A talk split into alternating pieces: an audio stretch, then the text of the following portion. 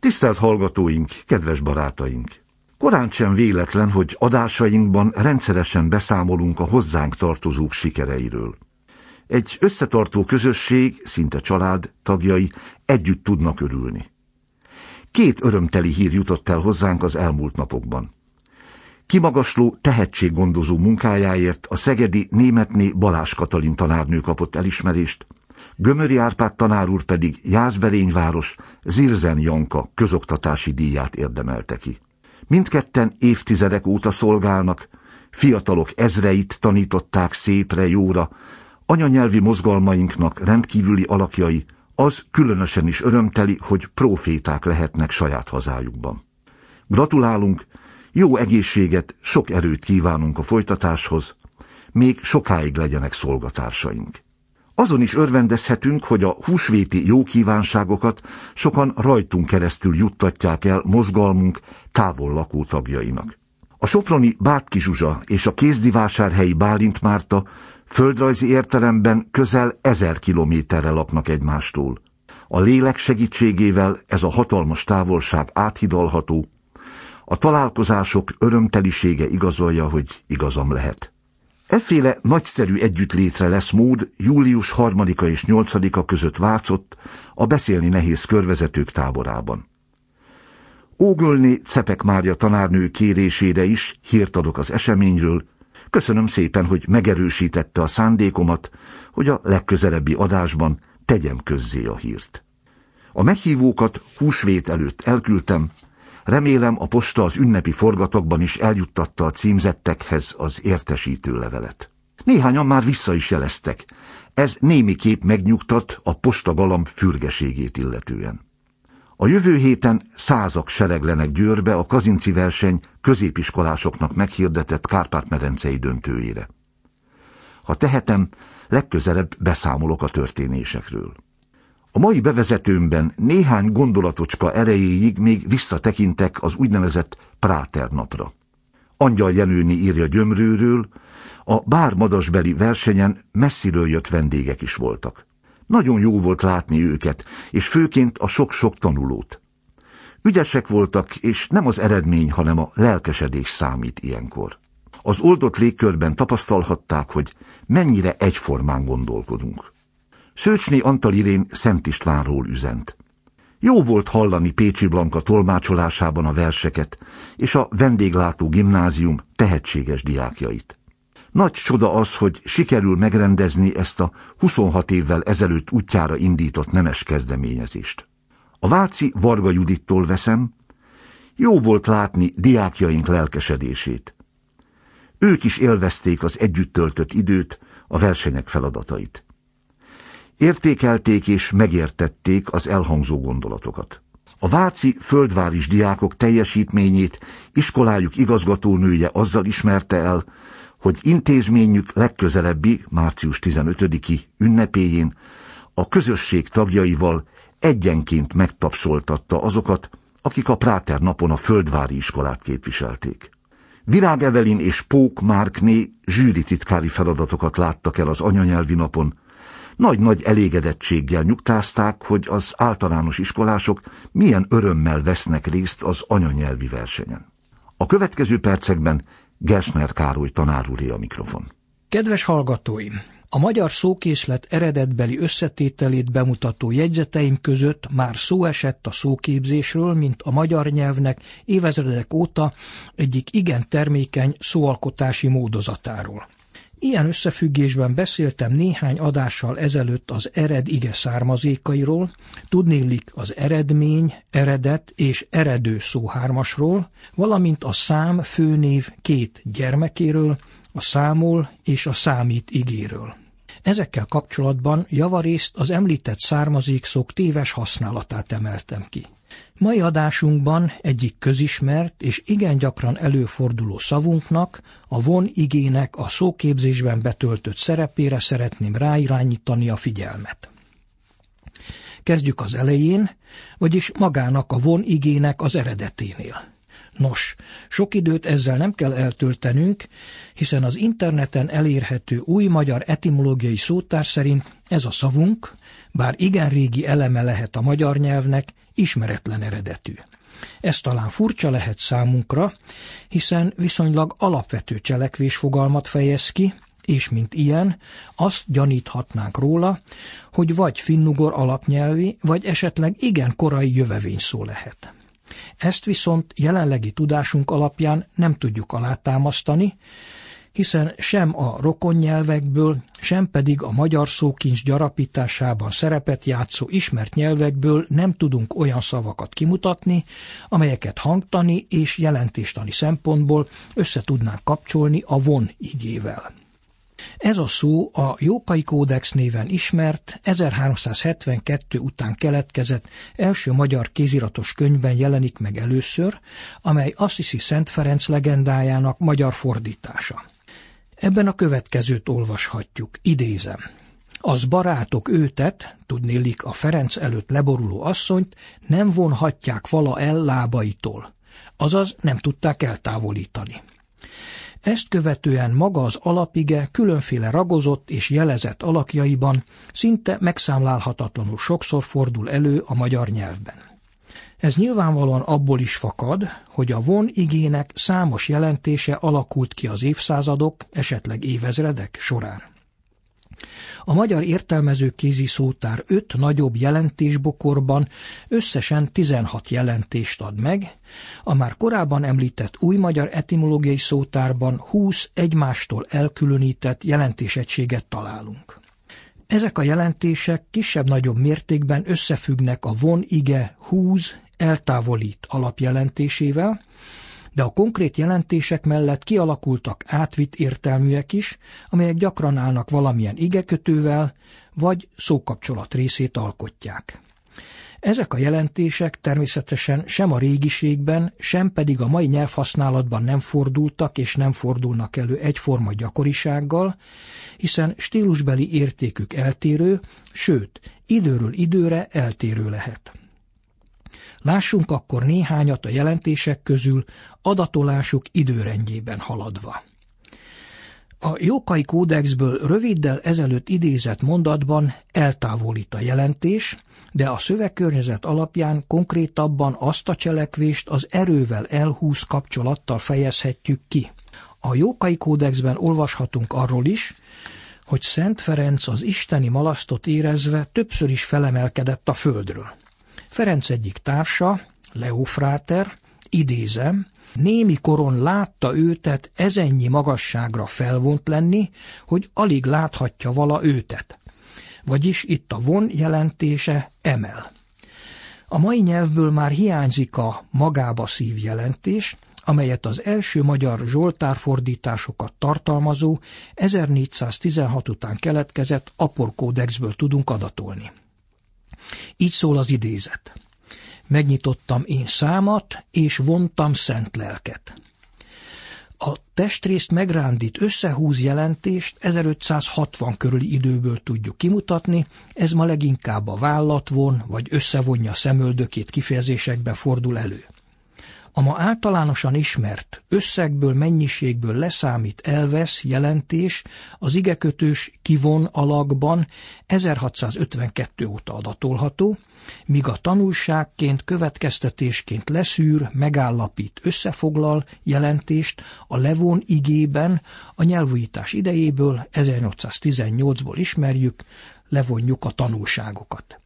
Látható tehát, hogy a von tőigeként is jelentősen hozzájárult ahhoz, hogy gondolatainkat minél árnyaltabban tudjuk kifejezni, hiszen mind konkrét, mind átvitt értelmű jelentései lehetővé tették az ige rugalmas felhasználását a körülöttünk levő világ jelenségeinek, folyamatainak megnevezésében leszármazottainak, vagyis a von igyéből különféle képzőkkel létrehozott szavaknak is igen nagy szerepük volt.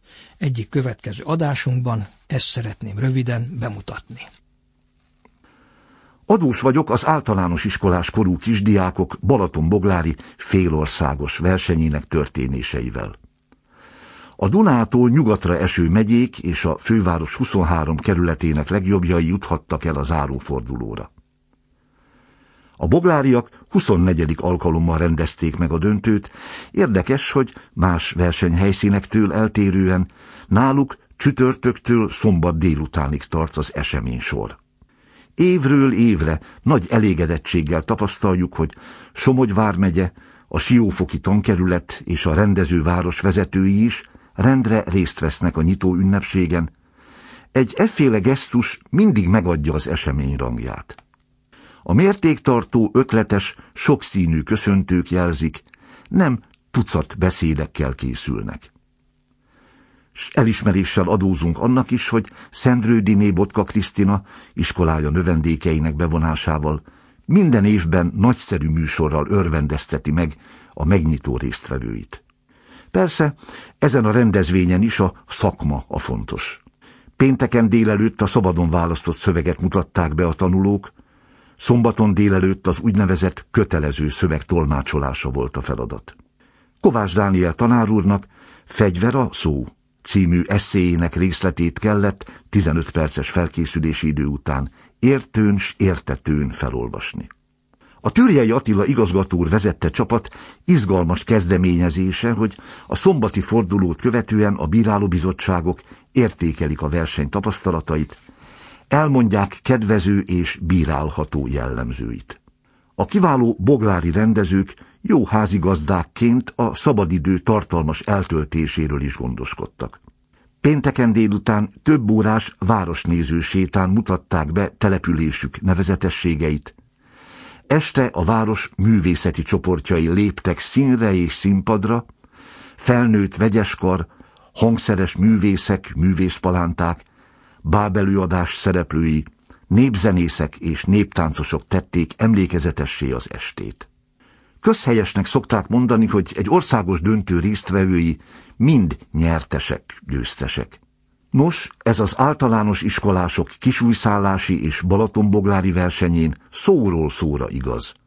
Hiszen az eredményhirdetéskor az összes versenyzőt és felkészítő tanárát kiszólítják, hogy a fiatalok vegyék át a bronz kazinci elvényt, az oklevelet és a könyvjutalmat, s a mögöttük álló felnőttek is egy-egy elegáns könyvvel gazdagodnak.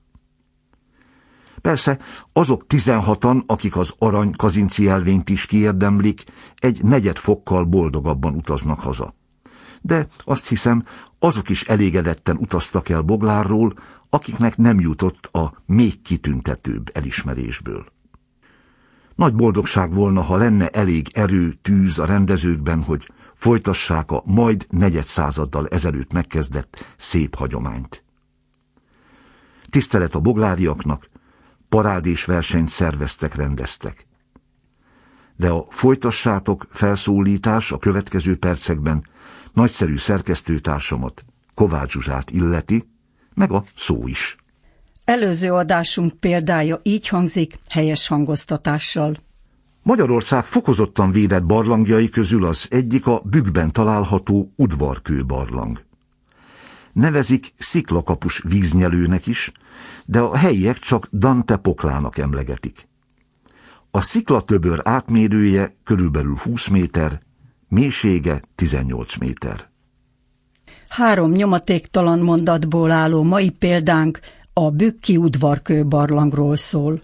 Természettudományos, történeti és gazdasági jelentőségük alapján hazánkban a barlangok 1961 óta általános védelem alatt állnak. Számuk megközelíti a 3700-at. Közülük a Bükki Nemzeti Park területén található udvarkő barlang az ország egyetlen szakadék többre. Igen látványos természeti jelenség ennek a beszakadt tetejű víznyelőnek a barlang terme. Először az 1932-ben kiadott Bükki úti kalauzban említik meg. Kőzetének, növényzetének, mikroklímájának kutatása és mérése után 1976-ban került bejegyzésre országos jelentőségű barlangként a Magyar Barlangtani Bibliográfia barlangnév mutatójába. 1982. július 1-től az Országos Környezet és Természetvédelmi Hivatal rendelkezése értelmében a Bükkhegységben lévő udvarkő fokozottan védett barlang. Példánk első mondata a birtokos jelzői szerepű Magyarország főnévvel kezdődik, mondjuk közepes hangsúlyjal. A birtokos szerkezetbe egy határozós szószerkezet ékelődik. A fokozottan fokmérték határozó kapjon középerős nyomatékot, kapcsoljuk hozzá a védett melléknévi igenevet. A birtokos jelzőhöz hasonlóan a jelzett szót, a barlangja főnevet is mondjuk közepes hangsúlyjal, tapad hozzá a közül névutó, kapcsoljuk a névelőt. A bükkben található fokozottan védett barlangok közül az egyikről, mégpedig az udvarkő barlangról beszélünk. A minősítő jelzői szerepű egyik név más hírértéke csak gyenge hangsúlyt kíván. A bükkben helyhatározó, amihez tapadott található melléknévi igenév, kapjon középerős nyomatékot. A barlangok közül megnevezett udvarkő barlang főnév újságoló szerepének is a középerős nyomaték felel meg. A mondat végén tartsunk egy közepes szünetet. Ehhez hasonlóan jelölték a Balassagyarmati Balassi Kodálykörösei, a Csurgói Csokonai ötödik osztályosai és Mettiné Balog Zsuzsanna Vácról. Az udvarkő barlang régen a Bükkhegység leghatalmasabb víznyelő barlangja volt, ami valójában egy barlangterem beszakadásával jött létre. A víznyelők, más néven többrök, jellemzően olyan helyeken alakulnak ki, ahol a felgyülemlő csapadéknak nincs természetes lefolyása. Udvarkőnél a felszín alatt négy-öt járat találkozott, amelyeknek a vize együttesen alakított ki egy nagyméretű termet. Mivel a víz feloldotta és meglazította a mészköréteget, ennek a teremnek berodjant a teteje, így alakult ki a barlang mai állapota. A 425 méter tengerszint feletti magasságban található barlang bejárata egy sziklakapu, ezért sziklakapus víznyelőnek is nevezik. Példánk mellérendelő összetett szerkezetű második mondata a közepes hangsúlyt igénylő nevezik igével kezdődik. A mondategységet folytató sziklakapus víznyelőnek határozó is kapjon középerős nyomatékot. Kapcsoljuk hozzá az is kötőszót, a tagmondat végén tartsunk egy rövidke szünetet. A hatalmas, mohos sziklafalakkal lépcsőzetesen mélyülő, tölcsérszerű karstképződményt a helyiek találóan Dante poklának emlegetik. Az ellentétes mellérendelésű második tagmondatot kapcsoló de kötőszó után, amihez tapad a névelő, példánkat a helyiek főnév folytatja. Újságoló szerepének a gyenge hangsúly felel meg. Kapcsoljuk hozzá a csak módosító szót. A Dante poklának birtokos szerkezet mindkét tagja kapjon középerős nyomatékot, kapcsoljuk az emlegetik igei állítmányt. A mondat végén tartsunk egy közepes szünetet. Így gondolják a miskolci ferencisek, a budapesti bár madas áprili körösei és Gömöri Árpád Jászberényből. A barlang kapuja három-három és fél méter széles és körülbelül két méter magas. A függőleges falú sziklatöbör átmérője megközelítőleg 20 méter, mélysége 18 méter. Jelentős szélessége és mélysége miatt a töbör alján nyáron a felszíni hőmérséklethez képest akár 10-14 Celsius fokkal is alacsonyabb értéket mérnek. A sajátos hőmérséklet és légnedvesség miatt a megszokottnál nagyobb méretű páfrányokat, mohákat, moszatokat találhatunk a falakon. A töbőr hócsapdaként is működik, alján hónapokig megmarad a jéggé fagyott hó, ami alatt ilyenkor teljesen kipusztul a növényzet. Példánk harmadik mondata a névelő után egy birtokos szerkezettel kezdődik. A jelző, a sziklatöbör főnév és a halmozott mondatrészes jelzett szavak közül az első, az átmérője, főnév, kapjon egyaránt középerős nyomatékot. A körülbelül határozó szó hírértéke csak gyenge hangsúlyt kíván. A töbör átmérőjére utaló mennyiségjelzős szószerkezetből a jelzőt, a 20 számnevet, mondjuk közepes hangsúlyjal, tapasszuk a mértékegységet jelölő méter főnevet. Egy rövidke szünet után a birtokos szerkezet másik jelzett szava, a mélysége főnév is kapjon középerős nyomatékot. A párhuzamos szerkesztésű szövegrészek azonos hangsúly igényéhez igazodva a 18 mennyiségjelzőt is mondjuk közepes hangsúlyjal, tapad hozzá a jelzett szó, a méter főnév. Hasonlóan jelölték a Sepsi Szentgyörgyi Mikes Tamás Járon körösei, Szőcs Tiborné és férje Győrből, és Hegedűs Anna Mária Budapestről. Hallgassuk meg példánkat még egyszer, helyes hangoztatással. Magyarország fokozottan védett barlangjai közül az egyik a bükkben található udvarkő barlang. Nevezik sziklakapus víznyelőnek is, de a helyiek csak Dante poklának emlegetik. A sziklatöbör átmérője körülbelül 20 méter, mélysége 18 méter. Legutóbbi adásunk megfejtői közül a Tintakönyv kiadó ajándékából Kis Bernadett újabb 500 ókori sztori című kötetének egy-egy példányában részesülnek ma. A Városi Könyvtár beszédművelőköre Cegléd, Nagy Sándorné és Pitypangjai Karcag, a Pécsi Blanka kör Kiskunfélegyháza, az általános iskola tanulói köre Láncsók, Héthelyi Krisztina Budapest, Vaskó Eszter Dunaújváros. Új példánkat, amelynek jelölését április 26-áig várjuk a Magyar Katolikus Rádió szerkesztőségébe, 1062 Budapest, Déli Báb utca 15-17, diktálom szavanként. A Tatai Platánhíd lett tavaly az év fája pont. A idézőjel, lebegő platánfának idézőjel, is nevezett Matuzsálem egyidős az Eszterházi család megrendelésére kialakított tájkerttel pont. 2023-ban ez a fa az európai év fája verseny magyar jelöltje.